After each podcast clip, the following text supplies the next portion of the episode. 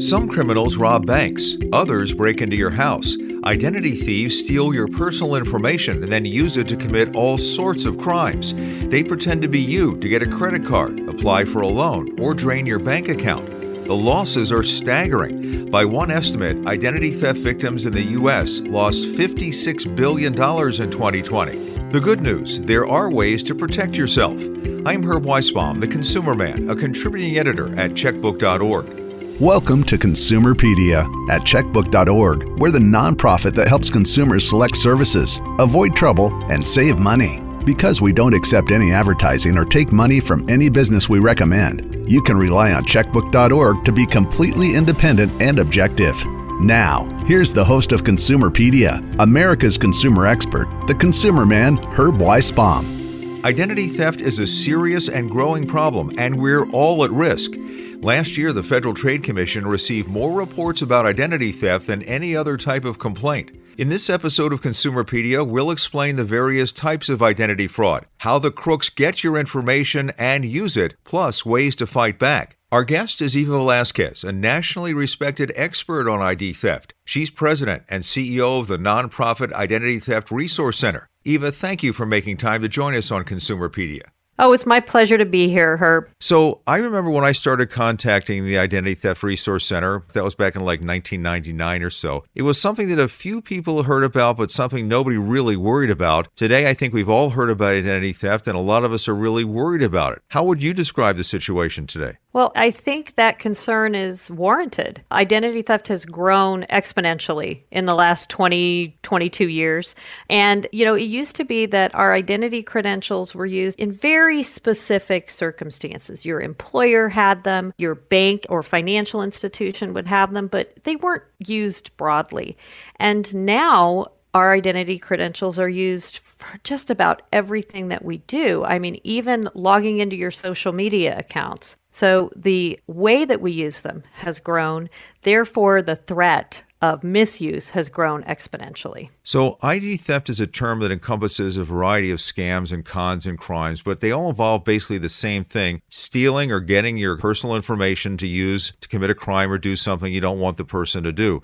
And you break this down into four basic types of identity theft there at the ITRC, and I want to talk about each one of them. There's financial, government, criminal, and there's medical. So let's start with financial. It's just like what it sounds like. So anything within the financial services sector. Credit cards are really the most common, but it could be, you know, an auto loan, a mortgage, even a student loan. It's very broad, so but anything that has to do with the financial sector and anything that has to do with your money, that is financial identity theft. Financial is the most common, but in many cases the easiest to resolve if someone steals your credit card number to buy something. That's identity theft technically, but you can contact the credit card company and have it dealt with. The use of an existing account is fairly common, and you're right, it is fairly easy to resolve, but that's because we have so many consumer protection laws in place. You have the ability to dispute a charge. There's a uniform process in order to resolve that. It gets much trickier when it's a new account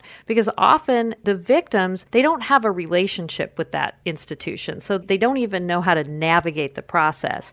If it's your existing card, and I'll just use the example. Let's say it's a Bank of America card. That's my bank. I know that bank. I'm going to call the number on the back of the card or engage with them in the way I normally do. But if that's my bank, and now all of a sudden I'm finding out that there are these new credit cards opened at Chase Bank, I'm not a customer there. I don't engage with them or interact with them. So now I need to figure out how do I get in touch with them? What is the legitimate website or the legitimate phone number? And it can take much longer to resolve. Criminal identity theft is the worst. It can ruin your life, but thankfully it's the least common. That, that's correct. It is not as common as any of the other types, but because you're dealing with different jurisdictions, they can all have different recovery and remediation processes. Some of them still require people to show up in person. For example, you know, you may be a resident of Washington state, but there's this criminal case out of Texas. You have to demonstrate that that case is not connected to you. You often have to provide biometrics. It might be fingerprints or even a, a, photograph. Now, we've made some progress over the years. It's better understood, and so there are more things in place to help victims resolve this without having to actually physically appear before a judge but we haven't made as much progress as we would like. And it can still tarnish someone's record. They go to apply for a job and they're told, well, we can't give you this job because you're actually serving a prison term currently. That's hmm. a real story we talked to a victim who was trying to get their dream job and they were denied that job because according to the background check they were serving a prison sentence in another state. Yikes. So it can ruin your life. Somebody can do something horrible to you and you're paying the consequences for the rest of your life. Absolutely because think about it. What employer is going to say oh you know what? You are the best candidate and we know this is going to take a while but you go ahead and resolve that and we'll hold the position for you. That really doesn't happen they move on to the next candidate because they have a business to run. And who knows if that individual is going to ever get that opportunity again. And we look at that in terms of lost opportunity cost. When someone has to put opportunities or activities that are going to advance their life in some way, they have to put that on hold because of an identity crime. We never know when that's going to come back around again. So we talked about financial, we talked about criminal. Number three is government identity theft. And government identity theft really has been the story these last two years throughout the pandemic. Now, this is the misuse of your information in government systems. So that can be IRS or state tax identity theft, where your information is used to file a fraudulent return. It could be for unemployment benefits, it could even be for SNAP benefits. And it has been extremely prevalent and extremely lucrative both in 2020 and 2021. And there's a very long tail on this type of identity theft because not only is the individual dealing with their information being misused in those systems, but there's a tremendous amount of cleanup because oftentimes, particularly with either IRS and unemployment, those are taxable benefits.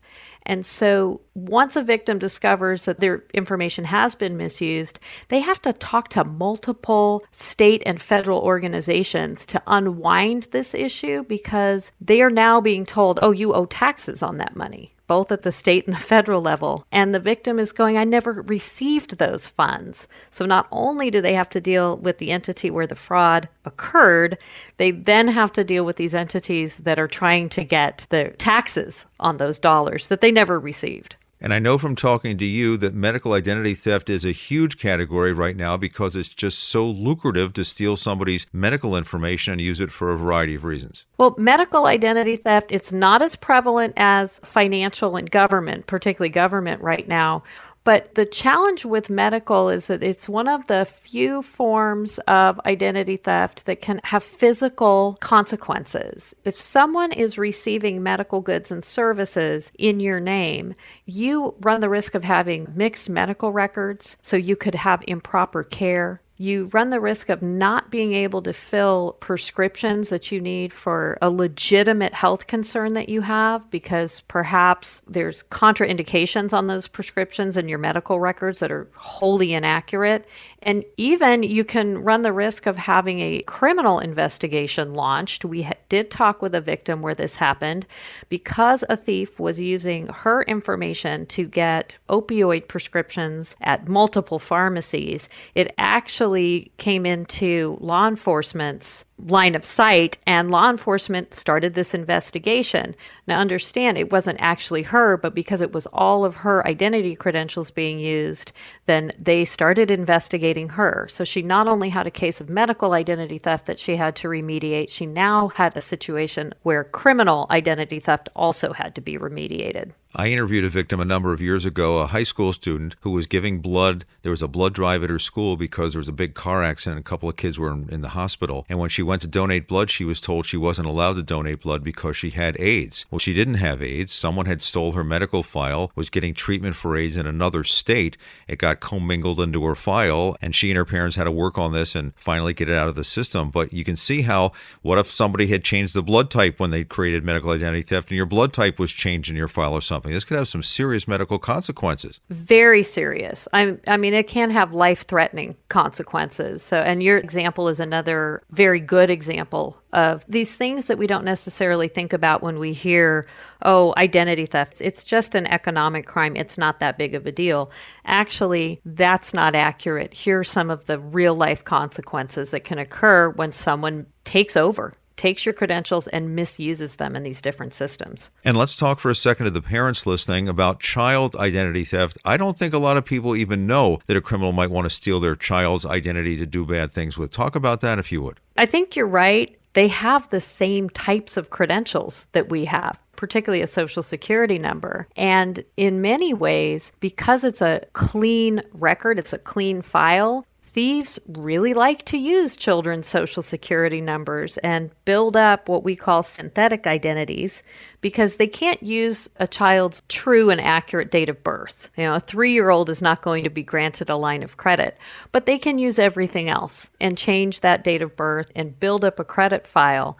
So they'll do that over time and build up the credit limits. It feels strange because they're actually paying the bills for a while. It, it doesn't have a negative effect. They build up a credit score, they build up a credit profile so that they can have higher limits. And then they do what's called a bust out, where they max out all of the available credit limits and then they don't pay the bills. And the child or the parents of the child generally don't discover this until they are trying to move forward in some way in their lives. Often, when they get to the age where they're starting to apply for student loans, they then find out, oh, wait, I have a credit history that's 12 years old or 10 years old that is just absolutely decimated. And clearly, it can't belong to this individual who's only 17 or 18. Or they start getting collection notices or calls for a kid that's six years old that shouldn't even have a credit card. Exactly. And we have certainly heard from victims that are having that experience. So, ID thieves have three main ways to get your information they can steal it, they can buy it, or they can trick you into giving it to them. We're going to talk about that next. You're listening to Consumerpedia, powered by Checkbook.org. Checkbook can help you make a smart decision when you use local service providers, whether you're buying a bike, choosing a new dentist, or hiring a plumber or electrician. Our advice is always free. Ratings of local services are available with a subscription in these seven metro areas Boston, Chicago, Philadelphia, Seattle, San Francisco, Minneapolis, St. Paul, and Washington, D.C. If you live in one of these seven areas and haven't joined Checkbook yet, check us out. Get a free 30-day subscription by going to checkbook.org slash consumerpedia.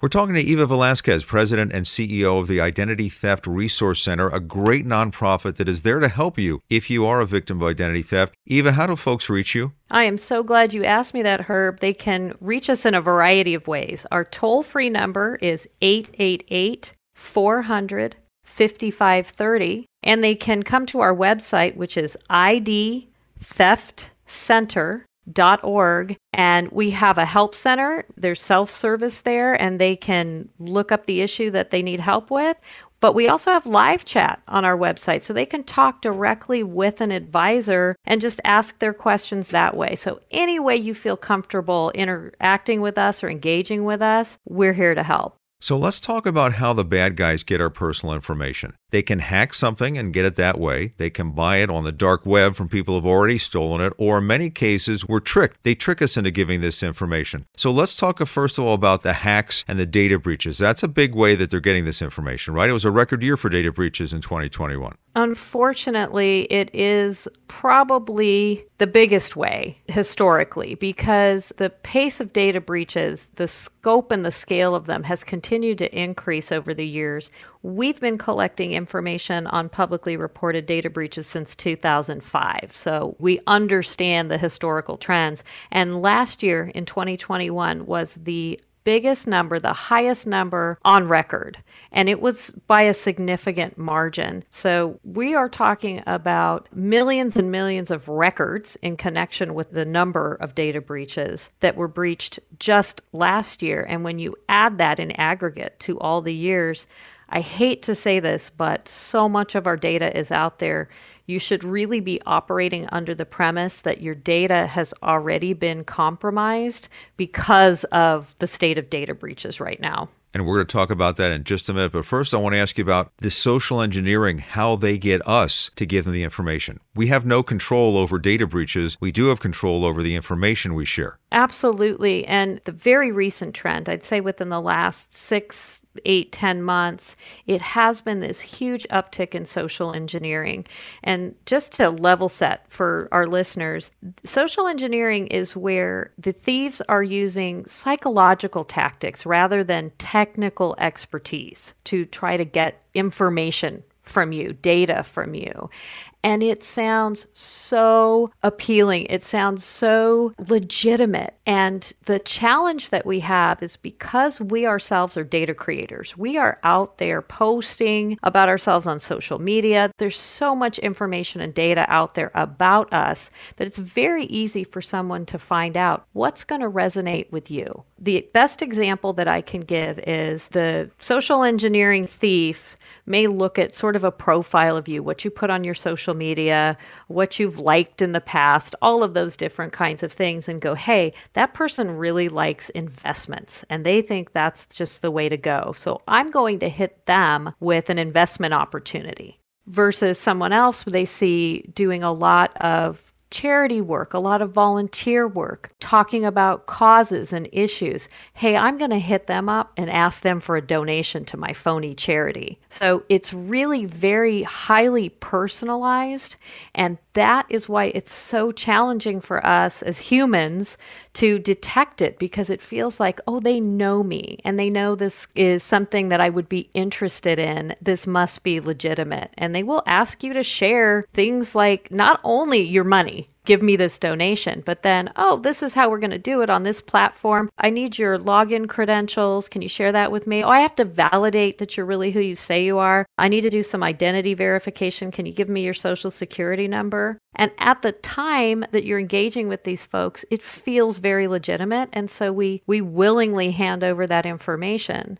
And if I can just take another moment on this topic to share one mm-hmm. more piece, and that's multi factor authentication codes. Those are the codes that are an extra layer of security. So if your login and password are compromised, someone still can't get into your account because you need to have that MFA code.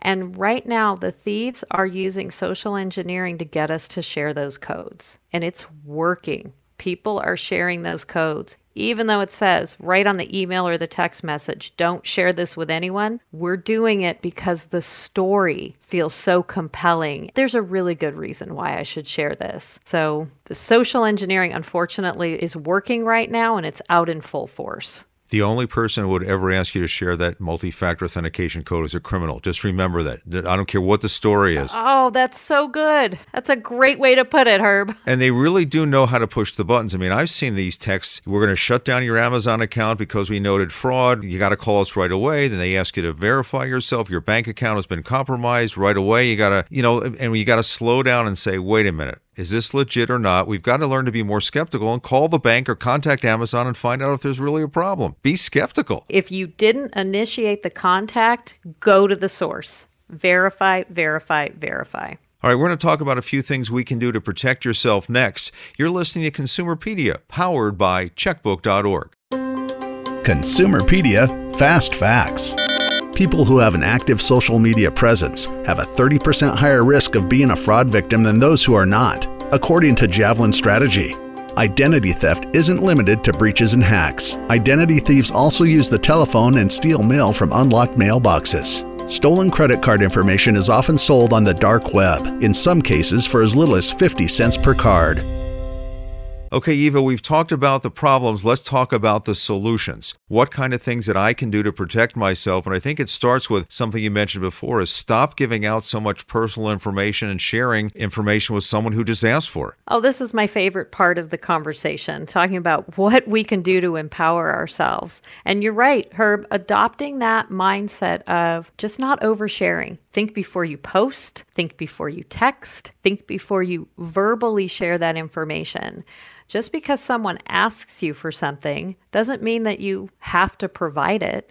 And I always tell people, just like you said, the only person that's ever going to ask you to share an MFA code is a criminal. Mm-hmm. If you are engaged with somebody, particularly on the phone, and they're asking you for information that you're not comfortable giving, and you say, Hey, I, I need to verify this. You're saying you're with my bank, but I need to verify this. You're mm-hmm. saying you're with XYZ government department, but I need to verify this. No legitimate organization is going to start yelling at you and browbeating you. You're their customer. They want to retain you. So when you start getting that level of pushback, that guarantees that it's a scam. If it's truly your bank on the phone trying to get in touch with you and you say, I need to verify that I'm really talking to my bank, they're going to say, Thank you.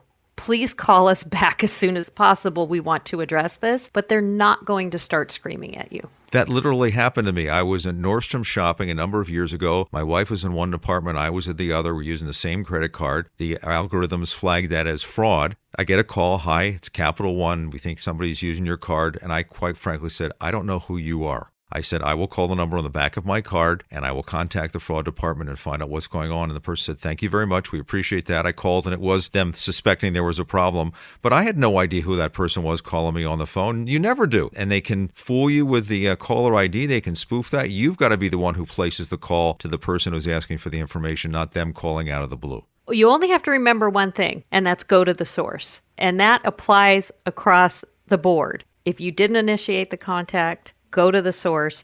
And your story is case in point. They didn't start yelling at you. They said, okay, thank you. Yep.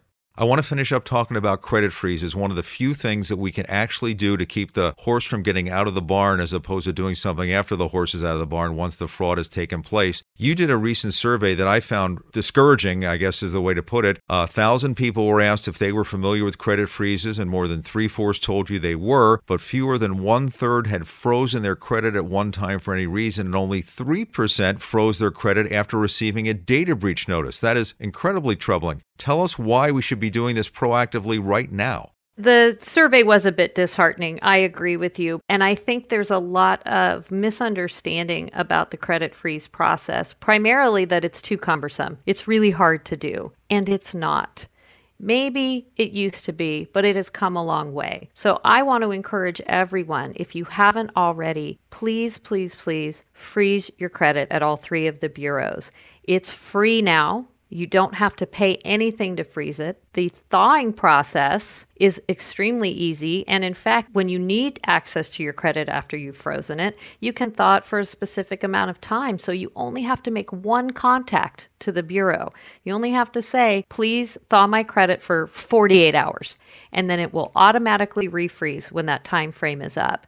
And what freezing does is even if someone has all of the identity credentials necessary to impersonate you and open new accounts, they still can't do it because they are frozen out of accessing that information. No new credit can be granted while your credit reports are frozen. So please, there's no reason not to do it. And parents, you can do it for your kids. That too is free. It's a little bit more cumbersome because you not only have to prove the identity of the child, you also have to prove that you have the legal authority to make decisions for them, but it's absolutely worth jumping through that one hoop so that you can protect them.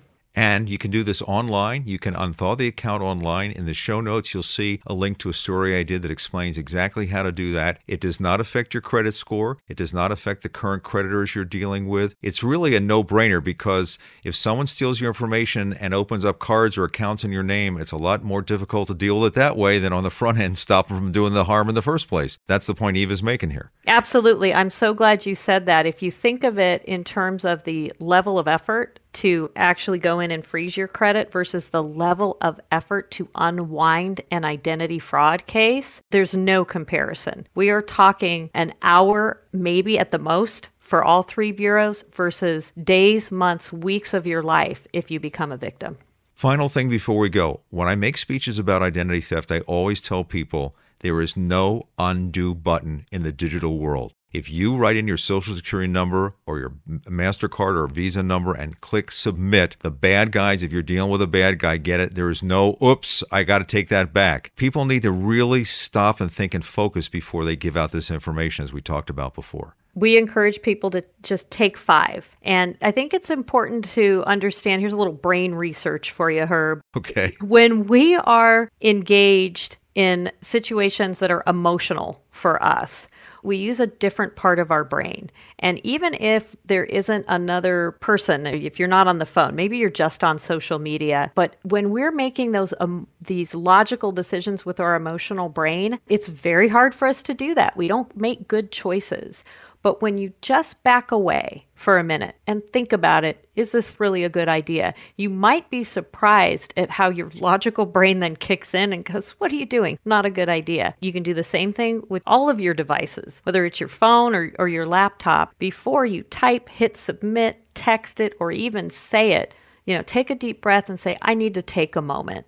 And that can give you the clarity that you need to make sure that you're making logical choices about what information you're sharing. And we don't need to overshare. For people who've made it this far into the podcast, they may be throwing their arms up now, and going, It's hopeless. It's a hopeless situation. But it isn't. It really isn't, I don't think, if you take a few steps of things you've been talking about. It isn't a hopeless situation. And I think sometimes people get overwhelmed and they go, Oh my gosh, Eva, you've just told me these like 10 things that I need to do or 20 things.